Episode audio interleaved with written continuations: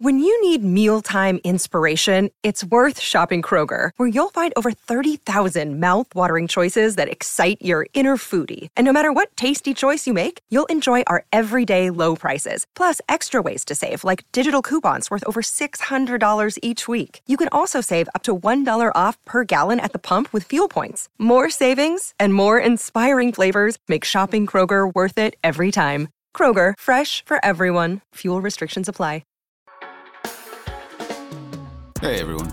If you like this podcast, go behind the paywall to get privileged access to the smartest minds in finance. Visit realvision.com slash rvpod and use the promo code podcast10. That's podcast10 to get 10% off our essential membership for the first year. Join the Real Vision community and learn how to become a better investor. And now to the top analysis of today's markets. Rick Rule is a favorite in the Real Vision community. If you'd like to meet up with Rick and get a master class from the master himself, you'll want to head to the Rick Rule Symposium on Natural Resource Investing in Florida, July 23rd to the 27th. You'll get access to industry insiders, elite bullion dealers, Gold Council members, and uranium pros. There is special early bird pricing for in person and virtual sets until June 30th. Just head over to realvision.com forward slash Rick.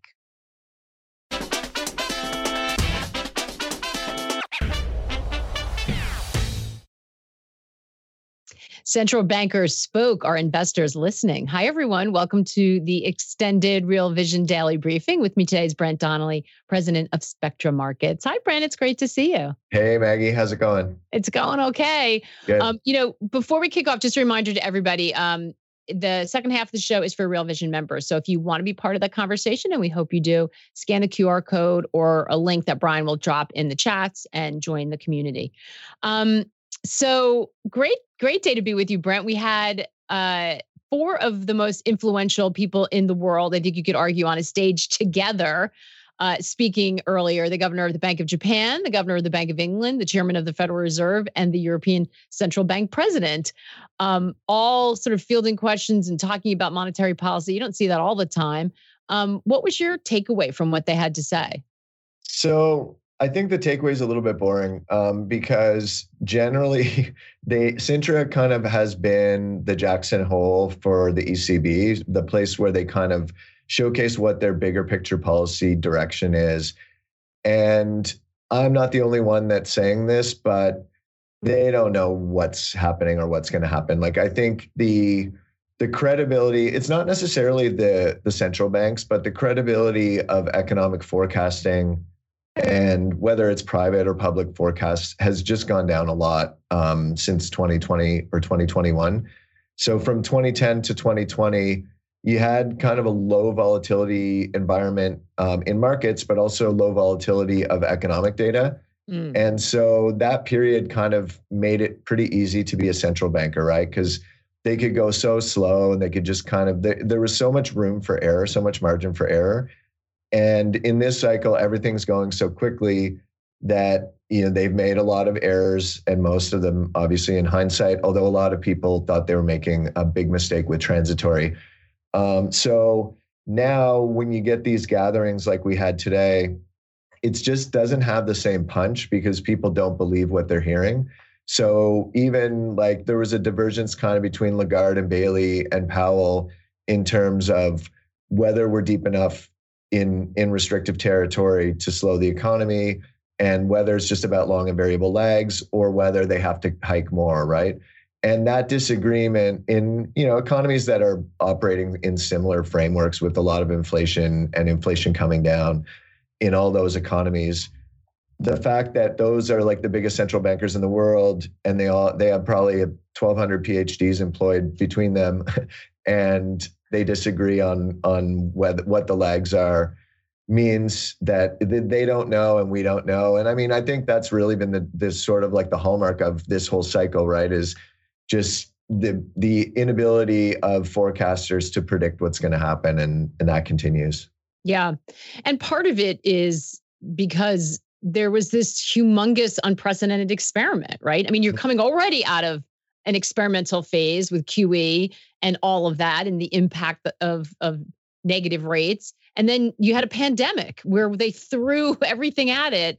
And so you know what does that look like coming out of it? You just you don't know. So you have this sort of you know they keep going from kind of uncharted to uncharted. So i guess it shouldn't be surprising they don't really know. No um, i mean i don't i don't really even put that forth as a massive criticism. It's yeah. more just the reality of forecasting is really hard. Um, like especially about the future is the cliche but um, and then the the other issue too is that this cycle has brought up a lot of new kind of wonky details that weren't really relevant in the past. Like for example, year over year data is kind of like the standard benchmark of what people look at for data. But then if, you know, if you went to infinity in 2021 and then kind of did not that much in 2022 and then went to back to baseline in 2023, all your year over year comps are going to be all busted. So like it's the same thing in China, right? Like if you're comparing consumption now to 2022 when they were, they were in COVID zero, like what does that mean? So then do you compare it to 2019? And then what happens with a lot of this stuff is unfortunately it comes down to the priors of the person looking at the data. So if they're like a de- deflationista or like someone who tends like say Blanchflower is always very dovish, tends to lean that way um, and that's no disrespect to him. I think he's totally fine central banker, but it, then he'll see dovish stuff everywhere, right? He'll look at year over year M2. It's like, ah, it's collapsing. It's negative 5%. But then if you look at the three year change, it's basically on trend. So I'm just saying M2, but you can look at anything. And it's very difficult to know what the hell is actually happening because your standard way of looking at the data, in a lot of cases, not all the cases, but in a lot of cases just doesn't apply. And then you can then the, the issue becomes you can choose your framework and your framework is going to match your bias. So that's yeah the, i think that's such a that's such a wise observation brent and i think it explains why th- things seem so not chaotic but there seems to be so little clarity or so much disagreement. We hear everyone say it that this is such a tough macro environment like translated just means no one knows what's going on including the central bankers or no one can kind of get a handle on that. Um, i wonder if investors are having the same issue right? Like if you can't look at year on year are they faced with the same problem that there's just no forward clarity? I mean i think absolutely because you look at things like a lot of the standard metrics like say the yield curve inverting um, or NAHB sentiment collapsed. And if you look at history, so excuse me, the other thing is that any kind of historical analogy or analog that you run probably doesn't work because none of this stuff has ever happened before. So if you look at like NAHB housing index, usually that turns and then construction employment collapses like a, a year later because that's just how it works. You, all the houses that are being built now, they finish those houses so sentiment's going down, but they got to finish the houses that they already started. And once they finish, then those those construction people get laid off and they don't get jobs. But this time, basically the demand went down, the sentiment went down, but then this fiscal stuff started like the, you know, building reshoring and plants in Kentucky and Ohio and all that. And there was some unknown shortage already. So as those projects, those home projects ended, those workers either got absorbed by other projects that couldn't start because they were short of workers, or other service jobs who were also short of workers, or this infrastructure stuff picked up the slack. And now there's shortages in those jobs. Like in, in Ohio, they can't find enough people to build the chip plants. So all of this stuff is unprecedented. And you threw like what, $5 trillion at the economy. And that money didn't just like it didn't it wasn't like all spent in 2021 although most of it seemed to have go, gone into crypto in 2021 but it, it, wasn't all spent. And then someone posted a good tweet that said um, us uh, what was it? Us consumers now have somewhere between 99 cents and 5 trillion dollars of excess savings.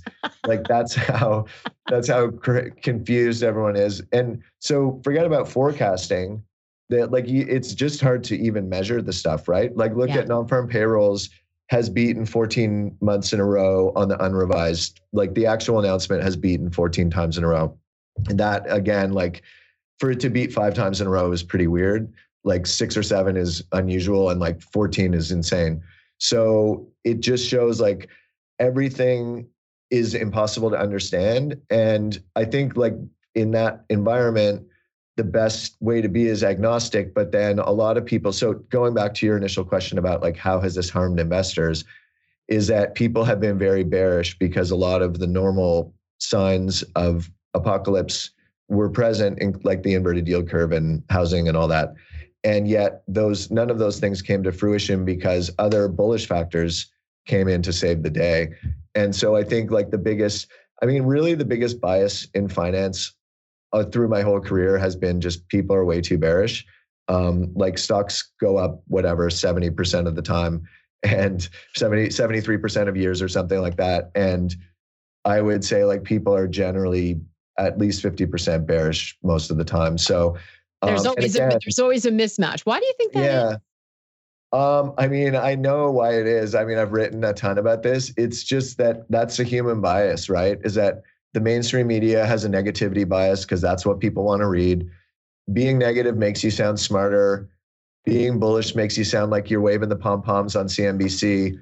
Um, so, and it's like being bearish also sells subscriptions. Um, like a friend of mine uh, runs a newsletter and he was bearish. Like, well, this is way, way back in the day he was bearish from like 08 to 2013 and then he was like okay i've seen the light i'm i'm getting bullish and he lost one third of his subscribers because people want confirmation of their bearish view and like mm there's so hmm. much literature on this like people always think everything's getting worse but then on many metrics you know like global po- global poverty and yeah. you know women's rights and many many many many men- metrics things are getting like inexorably better but the human bias is to be negative and the mainstream media is like that twitter is like that yeah. so i think it's very hard to have a diet of information that's balanced um, it's just easier to make the bear case all the time and like to be fair the bear case made sense like for ages I, in for a good part of 2022 and 2023 so Hey everyone, we're going to take a quick break right now to hear a word from our partners. We'll be right back with more of the day's top analysis on the Real Vision Daily Briefing. Yeah. Well, there are times. I mean, you're going to be right sometimes if you're yeah, bearish, yeah, right? Of course. But the problem is that if you're always bearish, then you're missing a lot of the upside. I mean, we, we listen, we experience all the time because um, Raoul tends to be bullish. Like he tends, he's he's right. very focused on exponential age, and mm. you know it's interesting that you say that because um, so investors, that's the skew for investors. I, I think it's probably there's probably an argument that it's exactly the flip for uh, entrepreneurs, right? And and venture people because I I uh, we've spoken to Peter Diamandis a few times. Um, created the X Prize and mm. you know started a university for space while he was still getting his you know doctorate um, um, it's still in Harvard Medical School. I mean, a crazy serial entrepreneur. Mm. And he is relentlessly optimistic and bullish. Like he won't even consume negative news because it takes up too much bandwidth. Right. Um, right. So he started a million company, you know, because he's always leaning into this. So it's so interesting that some of the unicorns everyone chases are, and and sometimes it's the downfall of those entrepreneurs, by the way, because they're sure, never sure. prepared. So, but like someone said to me on that topic that go through the Forbes 100 list of of the most like of the richest people in the world and try to find a pessimist in there. You know, there's there's probably a couple, but um, you know, there's not too many. I guess you could argue maybe Elon Musk is somewhat pessimistic about Earth's future in order, and that's why we have to go to Mars. But but in general, I would say, you know, the optimists make money and pessimists sound smart is kind of like a cliche that I think is somewhat true. Yeah. Um, but then, like as you know, my time horizon is shorter so I just feel like you can be tactically bearish and that's a worthwhile like from a trading point of view. Mm-hmm. and you can be structurally bullish but it's just so hard to be structurally bearish because you just have so many things going against you. And one of them is just that stocks are a nominal asset that pays a dividend. So you know prices just generally go up in the world and more money gets created. So if you're short indexes that's you know that's a massive massive headwind or like it's a tailwind for stocks, a headwind that you're fighting as a short. So, like my advice, and I'm not the only person to ever say this, is that you can pick shorts and you can you can say this is a, a really shitty company and I'm going to ride it to one dollar. Um, but shorting indexes is just way too hard. Like, oh yeah, everyone seems to be seeing the religion on that because I've mm-hmm. spoken to a lot of people recently who just said, I, I don't short, I don't short anymore. It's just too hard. It's it's you could you could lose so much more money than you than well, you. Maybe the astute observer is saying time to buy SPX puts then because they are, yeah. they are cheap right now. But um, I don't so know anyone that's you, ever made money doing that in other than 08. Um, sorry, go ahead. Yeah so I just want to kind of bring it back to to what we saw. But I, I think that's that's all really sort of great framework, I think, to lay things out in. Um, because you're right. And even the central banker said, listen, we're we're meeting to meeting now. Like they've even acknowledged that they yeah. don't really like they have this plan and they want everyone to think they're going to really tackle inflation, but they don't really know how they're going to do it. And they don't really know like what's left in that job. And they're mm-hmm. kind of data dependent and they're you know they're they're kind of spitballing it so yeah. what does that mean i want to get back to stocks in a minute but first what does that mean for treasury yields because one thing we've been hearing is that like the markets are looking at different things right the bond market and stock market look like they're looking at different worlds and everybody seems kind of out of step with what central banks are saying. I mean, not long ago we had easing priced in, and now all of a sudden, you know, maybe we've got two consecutive rate hikes. Powell says today. So, what are you thinking about? What are you thinking about treasury yields, US treasury yields? Yeah, so I, I think that yields are going higher. I don't think crazy higher, but we've been in this consolidation for quite a while. Um, and I think the market is kind of slow to realize that there's still a lot of support for the economy, um, specifically on housing, but then also the infrastructure and the fiscal. And there could be some fiscal drag maybe later if student loans have to start getting paid in that, and that could hurt sentiment. Um, but I mean, that's a story for Q4. I think that's October is the earliest that people will have to start paying. Um, but like if you if you look around the world, it housing has actually picked up quite a bit, um, and so that's one underpinning of the economy. If you look at housing, government, and um, and infrastructure, like fiscal kind of stuff, outside of government, which is like, you know, actual shovels in the ground, which is happening. Um, there's still a lot of supports for the economy.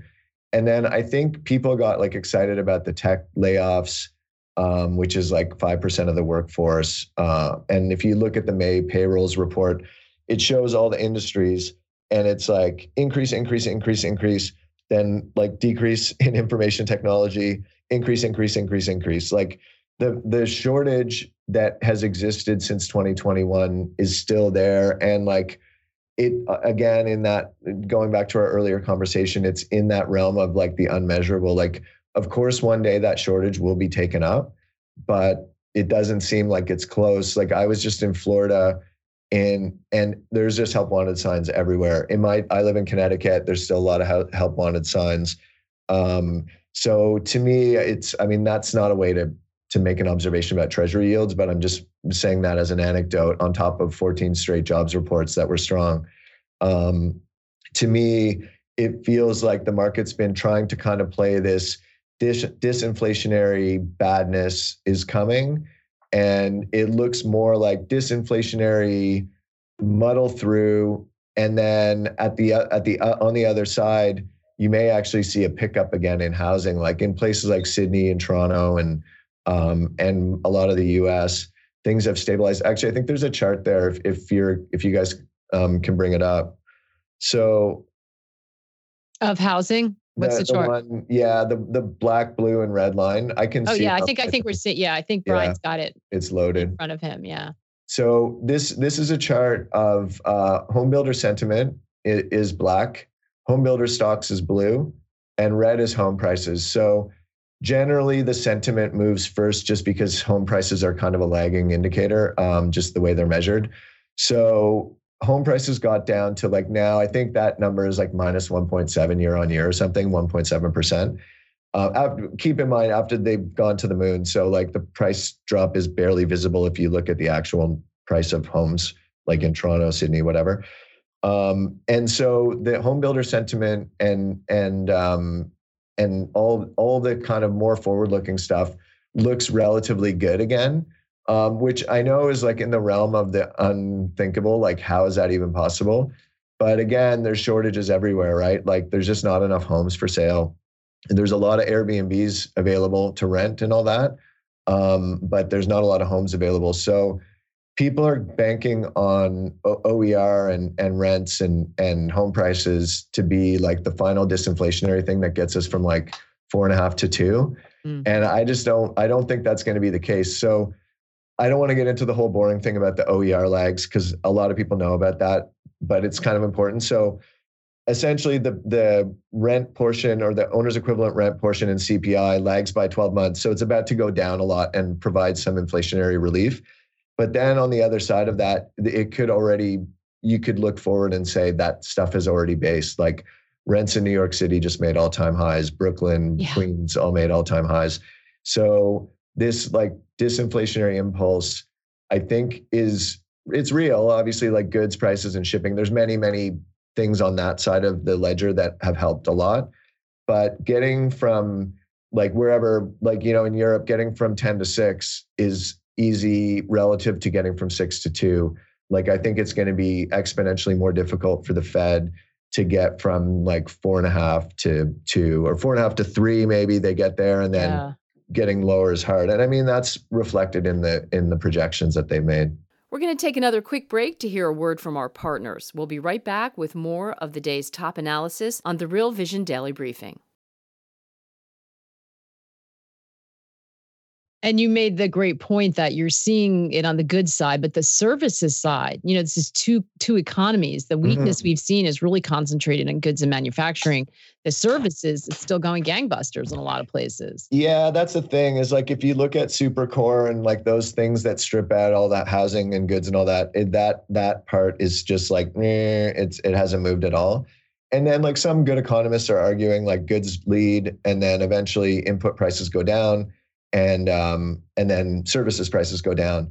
But then I think you had Sam Rines on recently. His point is that the the corporations are enjoying this opportunity to raise prices, and they may not be so quick to to stop raising prices.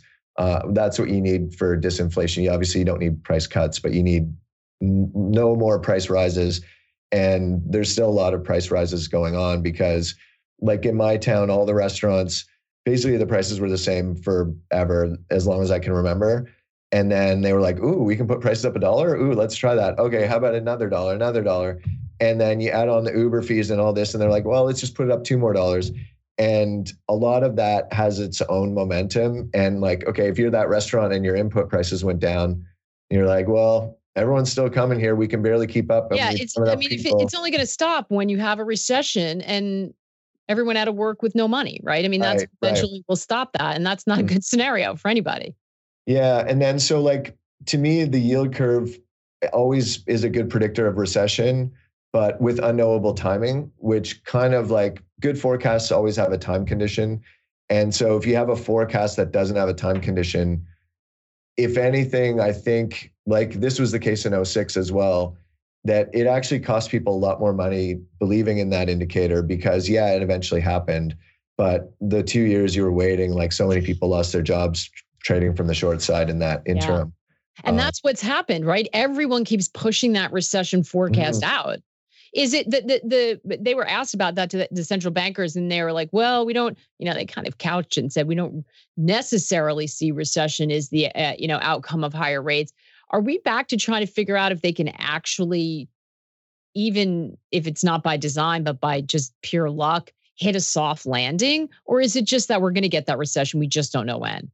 I mean, it's possible, right? Like the the track record isn't very good on like aggressive tightening cycles, but they did do it in 95 somehow.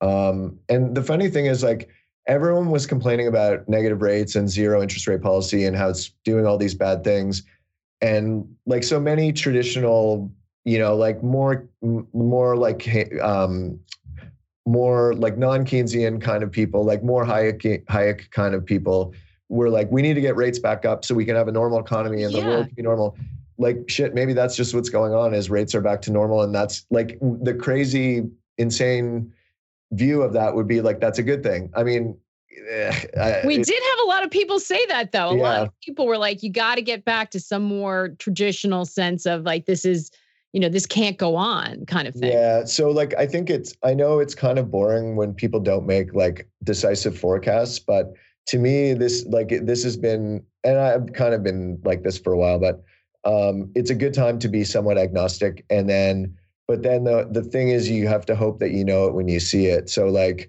same thing with the UK, right? They have all the mortgage resets and all that and people including myself have been saying like there's some kind of time bomb here probably when mortgages reset but the, the data just doesn't show that that's true so at some point you have to go which is kind of like you said what the central banks have done go to a little bit less forecasting mode and more to like a agnostic framework and then but then hopefully you know it when you see it because otherwise you're you're dead when when everything hits the fan that's it and you so you just brought up a really really interesting point.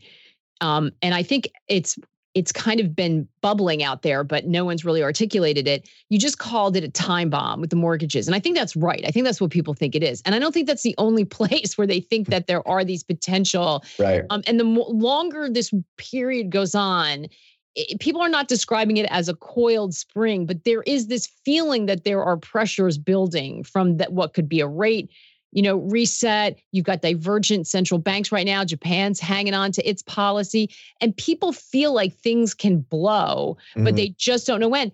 I wonder though, are, is uh, are is anyone going to get that that indicator or that sign because we saw with Silicon Valley Bank that's that wake up call that things happen so rapidly mm-hmm. now that we're in the electronic handheld tech age that when people rush for the exits or make a decision or lose confidence, it happens super quickly. Is that a word? Right. And I mean, it, and to be fair, if you were waiting, like I'll know it when I see it.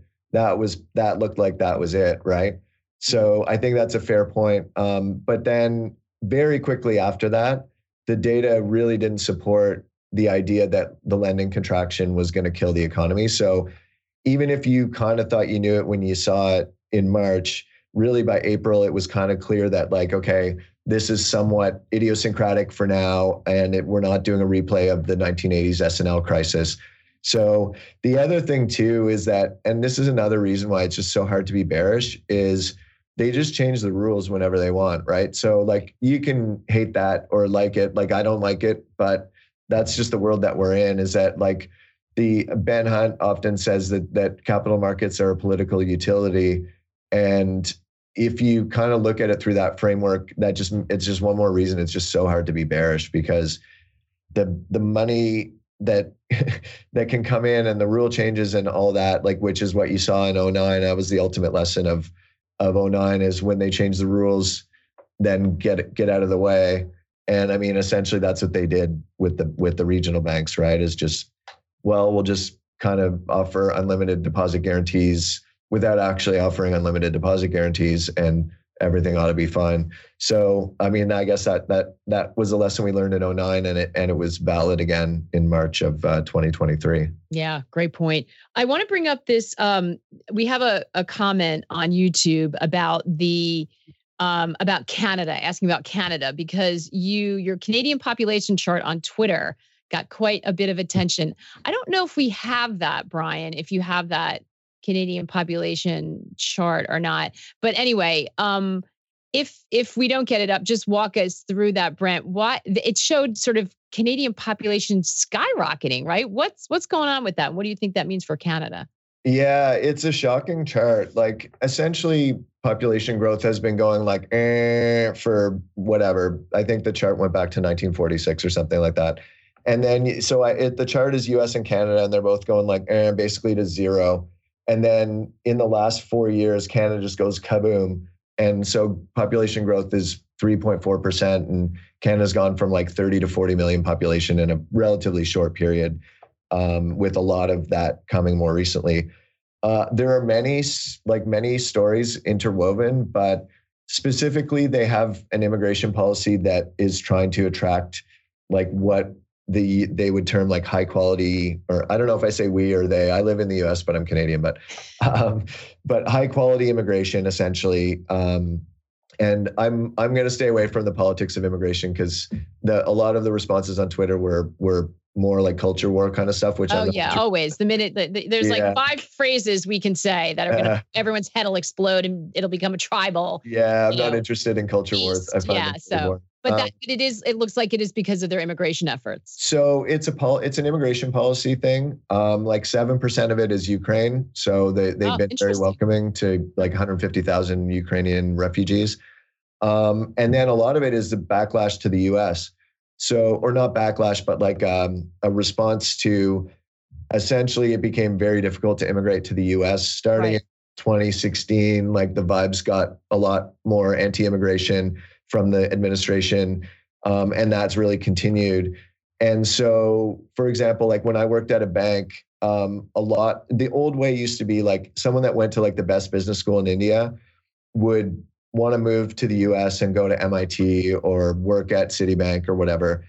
And the obstacles starting whatever year, like I remember having conversations with people in India and like Pakistan in like 2017, 2018 saying like dude it's just so hard now it just does it looks so unpromising to apply to the US that I'm just going to go to Canada so that was a major factor as well i think was the vibes and then also the perception of the vibes so then people are yeah. just like if it's going to be that hard like I'll just go to Canada and yeah. that'll be easier. And that, listen, Canada's, you know, Canada has a lot going for it. it's yeah, welcoming I mean, and all the things that you can benefit. Right. Exactly. It's a good place to live. I mean, I chose to move to the US. I like them both, but um, but the implication I think that has been one of those hard to hard to measure things. There it is. Um, so that red thing is Canada and the blue is the US. I mean, that is a really, I mean, for those who didn't see it on Twitter, it's just like a shot up and yeah, the numbers may not sound big when we're talking about them, but when you're talking about rate of change, that's like,